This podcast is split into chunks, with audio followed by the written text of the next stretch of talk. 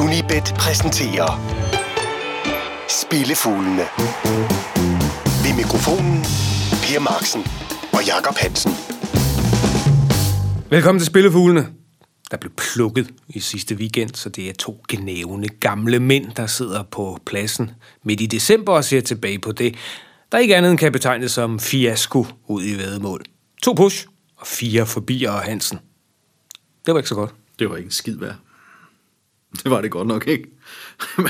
Men altså, når man skal tabe et vedmål på, at Kanté og David Luiz, på at det er dem, der scorer to mål for Chelsea i samme kamp, så det er også hårde arbejdsvilkår. Og så havde vi rødt kort i Copa Libertadores finalen, ikke? Jo jo, i det 92. 20. minut. To minutter ind i den forlængede. To minutter ind i den forlænget. Vi kunne ikke lave den i 92, altså to minutter i overtiden.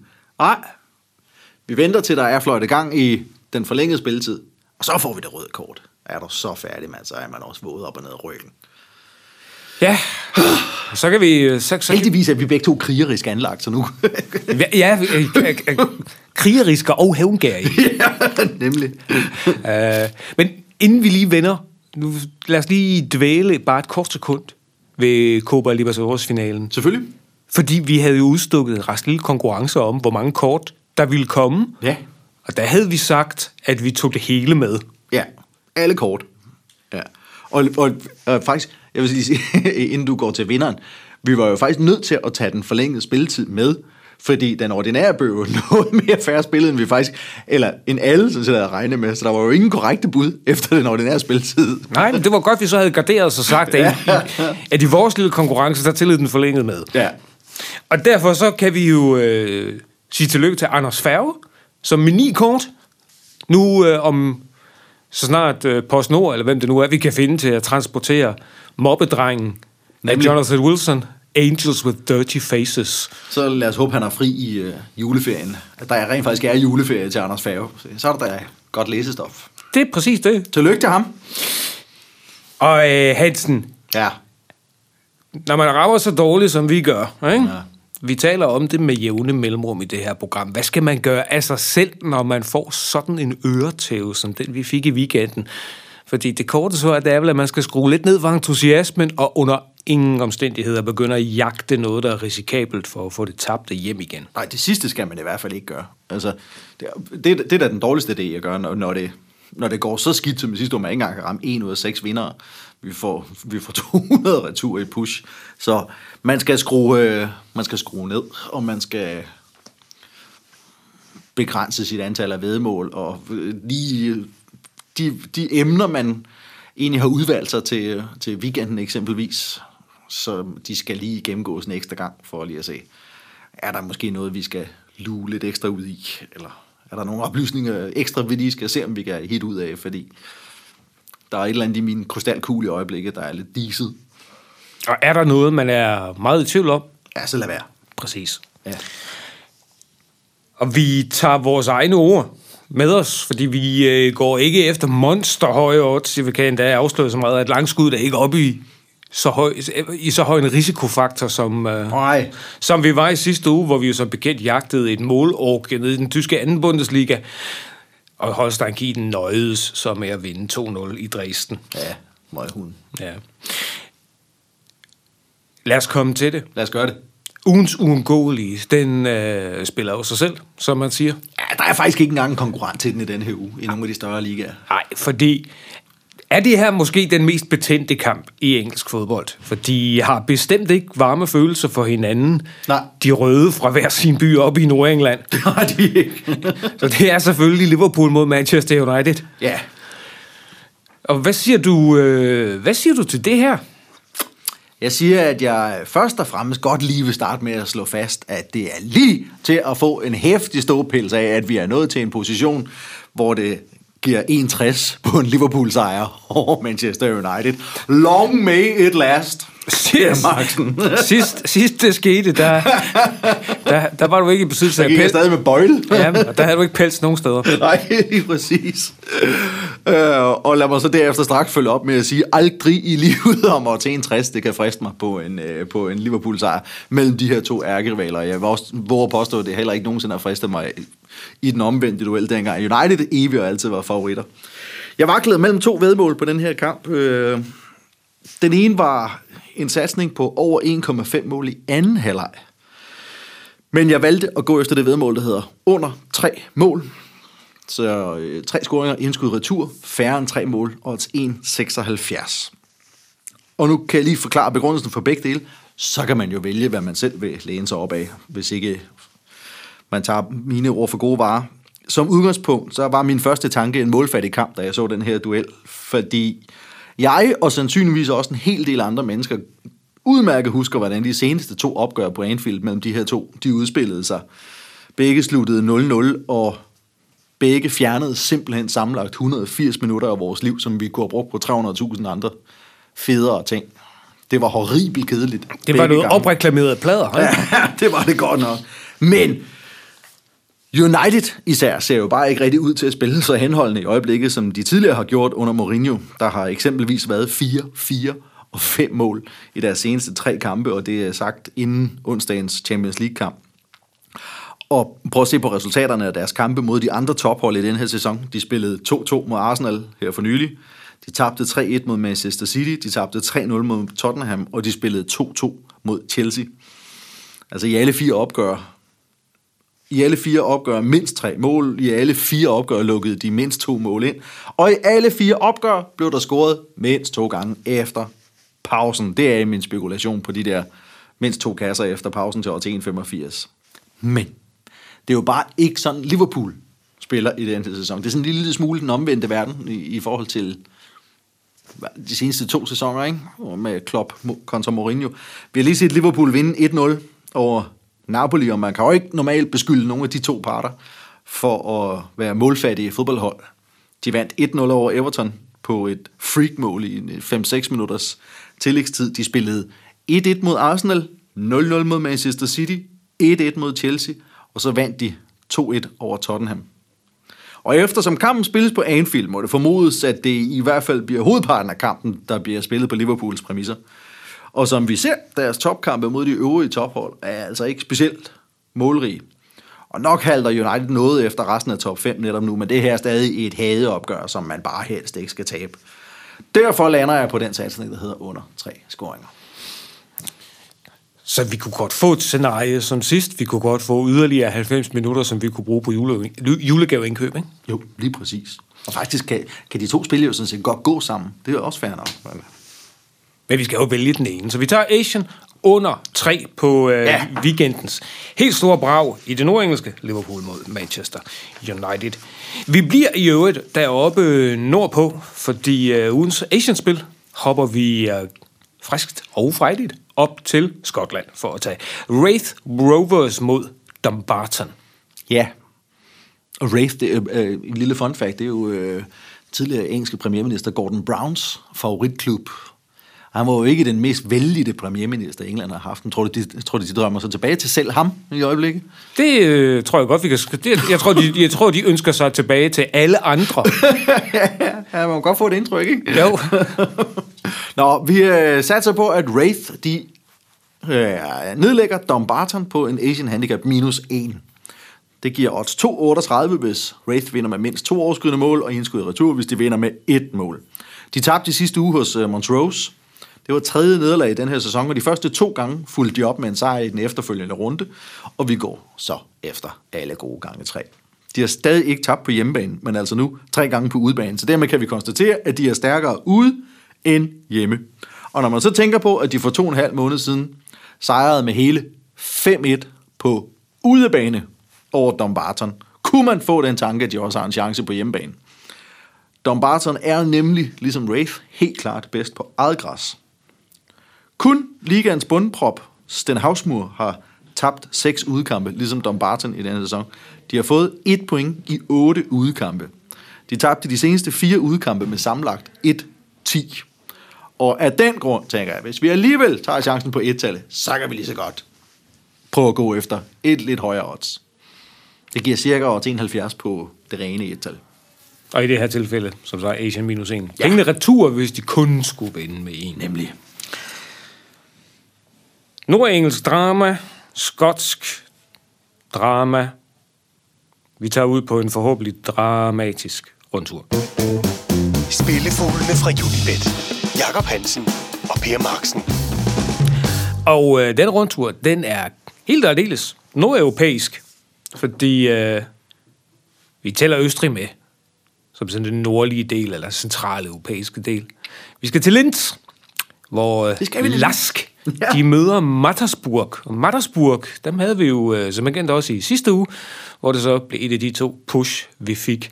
Vi øh, er også på jagt efter mål den her gang. Det er vi nemlig, fordi nu blev den jo så... Den blev ikke helt så målrig, så det gav gevinst til sidste uge, som Louise sagde. Men trods alt så målrig, at det gav indskud og retur. Så vi tager- prøver lykken igen, fordi deres kampe er som sagt i sidste uges udsendelse rimeligt mundre i øjeblikket. Resultaterne af deres seneste syv kampe lyder 1-1, 1-2, 1-2, 2-2, 2-2 og 2-1. De har blandt andet mødt Salzburg på udebane i den her stime, og kunne de score der, så vil de også være en trussel for Lask Linz. Og nu har de scoret to mål i hver af deres seneste tre kampe, så formen ser ud til at være fin her kort før juletid. Og deres øh, vinterpause i øvrigt nede i den østrigske liga. Og prøv så lige at sammenholde de der resultater for Mattersburg med Linses seneste fire hjemmekampe. De sluttede 1-1, 3-3, 5-1 og 3-3. De har blandt andet haft besøg af ligaens nummer sidst og næst sidst i den her serie, og lå, altså lukket mål ind, så deres defensiv er ikke usårlig. De to klubber har mødt hinanden tre gange i 2018 allerede. Resultaterne af de tre kampe lød 3-1, 2-1 og 3-1. De seneste tre opgør i Linz havde alle sammen fire mål og scoringer af begge parter. Vi går efter det, der hedder begge hold score til odds 1,84. Og så fik jeg i sidste uge også øh, lige gjort opmærksom på, at en gammel Superliga-profil ved navn Martin Pusic mm. jo nu er tilbage i østrisk fodbold for netop Mattersburg. Og hvem scorede sejrsmålet for Mattersburg i det 84. 7. minut mod øh, Austria? Det gjorde han nemlig. Så, øh, og det var Pusic's fjerde mål i ni optrædener for øh, Mattersburg. Så helt glemt, hvordan man finder det der garn, det har han altså ikke. Til Sydland, ikke? Næste punkt, næste station på vores rundtur, der taler de også tysk. Vi skal til Schwabenland, hvor Stuttgart møder Hertha Berlin. Og vedmålet, det er næsten identisk, men i stedet for at sige ja, så siger vi den her gang nej til udfaldet om, hvorfor begge hold de kommer på tavlen. Det gør vi nemlig. Og vi tager chancen på det vedmål, fordi det ligger i odds 2,35. Og det mener jeg simpelthen er forkert. Selvfølgelig sidder vi her og snakker odds, og vi, vi går efter odds, vi mener øh, er, er højere, end de burde være. Nogle gange synes jeg, man, man støder ind i odds, som ser decideret forkert ud, og det mener jeg, at det her gør. så kan du høre med, så kan du, du kan jo forelægge begrundelsen for det, så kan du se, om du er enig. Per. Så må du komme med din procedure nu. Ja, præcis. Bundesligaen er den mest målrige af Europas fem største ligaer, og det er jo, du, du og jeg ved bedre end nogen, at det kan gå yderst muntert for os, men at give 205 2,35 på, at begge ikke kommer på tavlen her, må simpelthen være, fordi man bare har kigget på ligaen og tænkt, det vælter ind med mål alle steder, så begge hold scorer må ikke give for højt et, ud, øh, et odds. Stuttgart skiftede jo træner i forrige landskampspause, så den nye chef, Markus Weinziel, har nu stået i spidsen for syv ligakampe. Ikke én eneste af de syv kampe havde begge hold på tavlen. Der var ingen af dem, der sluttede 0-0, men ikke begge hold på tavlen i nogen af de syv. Så når du får 2-35 på noget, på et udfald, der har fundet sted de seneste syv gange, det ene hold har spillet, så er man nødt til sådan lige at rette op i stolen og tænke, hmm, hvad kan det skyldes? Er der noget hos modstanderen, som kunne indikere, at Stuttgarts serie slutter her? Her til Berlin kommer med to sejre i træk på 2-0 og 1-0. Og senest var det stormtropperne fra Frankfurt, de holdt til 0. Så nej, der er ikke rigtig noget hos Hertha Berlin, der indikerer, at det skulle blive målfest her. Nå, hvad så med deres indbyrdes historik, spørger du Per Marksen. Jeg har hørt det spørgsmål der. Det her spil havde givet gevinst i fem af de seneste seks opgør mellem de her to. Og de seneste tre gange, de mødte hinanden i Stuttgart, sluttede det 1-0, 2-0 og 0-0. Odds 2,35, det skal prøves af, Per. Afgjort. Og det skal det også, fordi Stuttgart har en meget dygtig angriber, der hedder Mario Gomez. Problemet er bare, at Mario Gomez ikke kan score mål lige i øjeblikket. Må ikke. Ja. Øh, og det er faktisk så udtalt, at han øh, i forrige nummer af Kicker har havnet på deres forside. Med, Fordi han ikke scorede. fordi han ikke scorede. Under, under, hvad, er der, hvad er der galt med Gomes lige nu? Ja. Og det må, man, det må man så bare sige, at uden en, uden en goalgetter deroppe, så har Stuttgart ikke rigtig de store alternativer i, øh, i offensiven. Og en af deres andre forholdsvis få kreative kræfter, Erik, Erik Tommy, han har rødt kort, han, har karantæne. Han har karantæne, ja. ja. ja. Ej, også 2,35, det er simpelthen for højt. Det, det er så hermed vedtaget, at det er en satsning der. Ja, det er det. Jeg nåede nordeuropæisk, øh, og det indfrier vi også, fordi vi vender tilbage til de britiske øer. Vi skal til øh, London. Ja. Queen's Park Rangers mod Middlesbrough. Og øh, hjemmeholdet superfan Pete Doherty, han kan roligt begynde at drikke sig i hegnet, fordi han får ikke specielt meget glæde sig over den her eftermiddag. Nej, det håber jeg ikke i hvert fald. Øh, og derved ikke øh, et ondt ord sagt om QPR. Jeg, jeg nyder at komme på Loftus Road. Men jeg var der jo for nylig, øh, hvor de spillede mod Brentford i en fantastisk underholdende kamp, som The Hoops vandt 3-2. Og den kamp var åbenbart et tegn om, hvad der var i vente for hjemmeholdet, for deres defensiv har øh, både der og siden haft enorme problemer med at håndtere de modstandere, de nogle gange er løbet ind i. De har spillet fire kampe siden den sejr, og ingen af dem gav fuld gevinst. De har nu fem gange i træk indkasseret mindst to mål, og så er det altså trods alt svært at vinde fodboldkampe. Det sætter i hvert fald ens offensiv under voldsom prøve. De har spillet mod de fem hold, der ligger øverst i tabellen i The Championship. Tre af dem på hjemmebane. De høstede et point af 15 mulige i de kampe. Nu kommer nummer 6 på besøg. Og det er et af ligaens allerbedste udhold. Middlesbrough har nemlig kun tabt én udkamp i den her sæson. Det var til Norwich, der topper tabellen. Og det er faktisk det eneste udebanenederlag, der er 17 af de seneste 13 mulige i The Championship. Middlesbrough har slået QPR fire gange i træk. Blandt andet på Loftus Road tilbage i januar, hvor de vandt med 3-0. Så meget behøver de ikke at vinde her. De skal bare vinde. Så får vi øh, odds 1,82 i gevinst, og så tager vi højde for krydset i en draw no bet. Så fra Championship i England, Bundesliga i Tyskland og Bundesliga i det østriske, så afslutter vi rundturen, og vi går til øh, det sidste faste punkt, som bringer os ned til Middelhavet.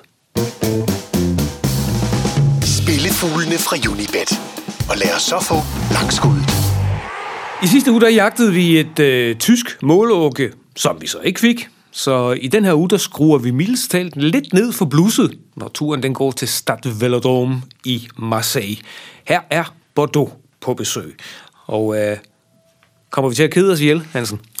ikke nødvendigvis, fordi der, der kan på lægterne være enormt underholdende nede i Marseille, men jeg synes ikke, det er ikke nødvendigvis en kamp, der går hen og bliver øh, yderst festlig på grøntsværen, hvad mål angår. Jeg synes i hvert fald, der er solide odds på, at det ikke gør. Vi får odds 3 på under to scoringer. Det vil sige indskud i retur, hvis der bliver scoret to mål, og odds 3, hvis der bliver scoret færre.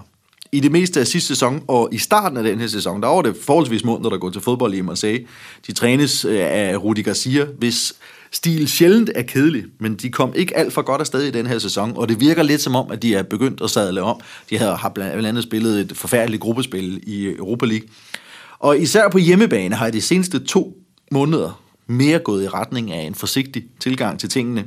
Deres sidste fire hjemmekampe i Ligue 1 sluttede 2-0, 0-2, 2-0 og 0-0.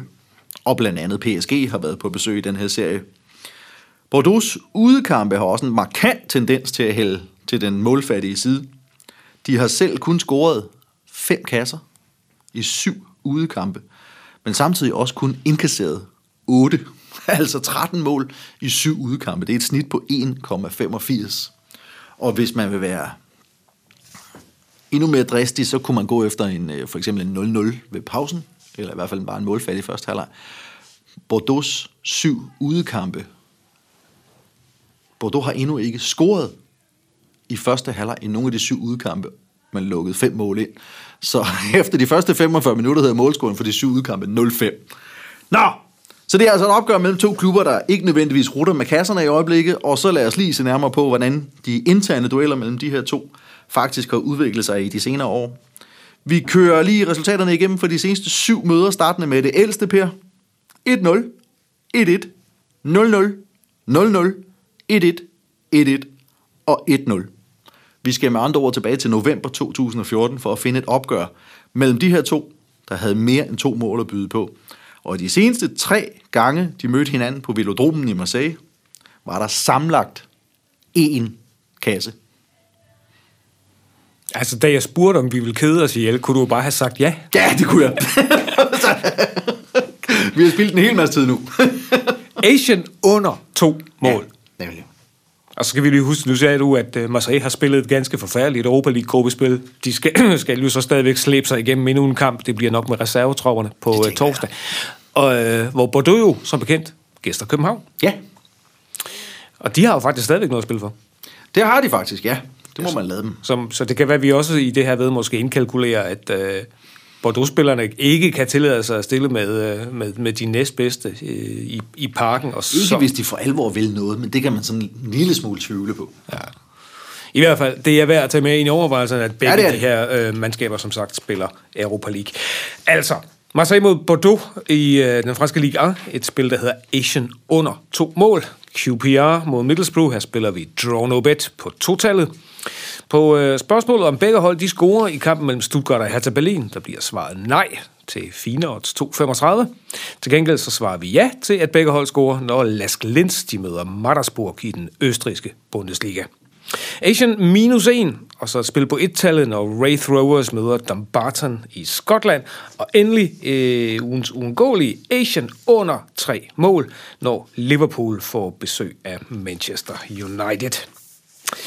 Husk, at øh, Hansen han som altid huserer med øh, spilforslag på Facebook og i særdeleshed inde på øh, sportsmagasinet på unibet.dk. Og at du i øvrigt kan finde ham på Twitter, på Instagram og på alle de andre sociale platforme. Men tro er der også billeder på vores YouTube-kanal, der sjovt nok hedder Unibet Danmark, hvor det er Agnes Sigdal, der styrer løjerne. Har du lyst til at holde fingeren på pulsen af den tyske fodbold, så gør det endelig i øh, Bundesliga-studiet på Facebook og YouTube. Lars Juhl producerede denne udgave af Spillefuglene. Vi sidder her igen i næste uge. Tak fordi du lyttede med i denne omgang. Spillefuglene fra Unibet. Jakob Hansen og Per Marksen.